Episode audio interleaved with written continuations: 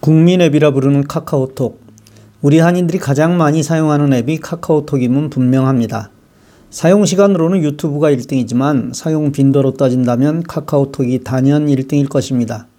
근래 제게 물어오시는 가장 많은 질문 역시 카카오톡에 관한 것이고 특별히 스마트폰을 새 것으로 교체할 때 카카오톡에서 나누었던 대화를 백업하는 방법에 대한 질문이 가장 많습니다.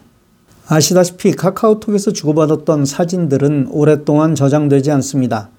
일정한 시간이 지나면 카카오톡에서 이 사진들을 삭제해 버리기 때문입니다. 사진을 오랫동안 저장하려면 사진을 누르고 화면 아래에 보이는 저장을 눌러 따로 저장해야만 합니다. 이때 사진은 스마트폰의 갤러리에 저장되었다가 와이파이에 접속하면 구글 포토로 저장됩니다. 하지만 텍스트는 지우지 않는 한 끝까지 보관됩니다. 그런데 문제는 새로운 스마트폰으로 바꿀 경우 이 대화 내용을 백업해 두지 않으면 새로운 스마트폰에는 친구들은 그대로 불러오지만 지금까지 나누었던 대화 내용은 모두 지워진다는 것입니다.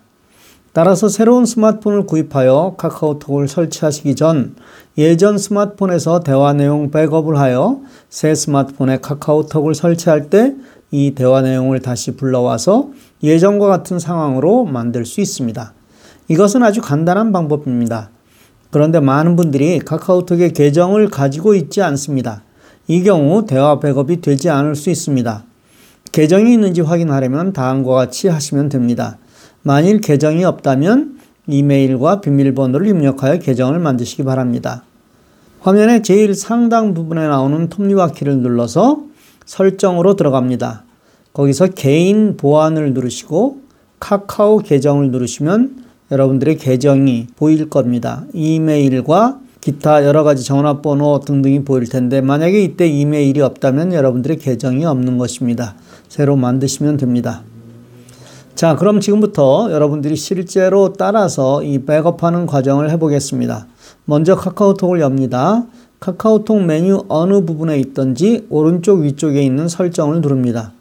톱니바퀴 모양이 바로 설정입니다. 다음 전체 설정을 누르십시오. 화면에 많은 메뉴들이 있을 터인데 그 중에서 채팅을 선택하십시오. 그러면 바로 위에 대화 백업이 나올 것입니다. 그것을 누르십시오. 화면 첫 번째 대화 백업을 누르면 아랫부분에 다시 대화 백업하기가 나옵니다. 그것을 누릅니다. 백업용 비밀번호 설정이 나옵니다. 이때 비밀번호는 단순히 백업할 때 또 그 백업 데이터를 복구할 때만 사용하시는 것이니까 단순하게 1, 2, 3, 4, 0000 이렇게 하시면 됩니다. 비밀번호는 두 번 입력하게 되어 있고 확인을 누르면 대화 내용은 모두가 카카오톡 서버에 저장이 되는 것입니다. 따라서 여러분이 새 스마트폰을 구입한 후 카카오톡을 설치하면 그때 저장된 데이터를 복구하겠냐 하는 물음이 나오는데 그때 예라고 누르면 대화 내용 자체가 모두 복구되는 것입니다.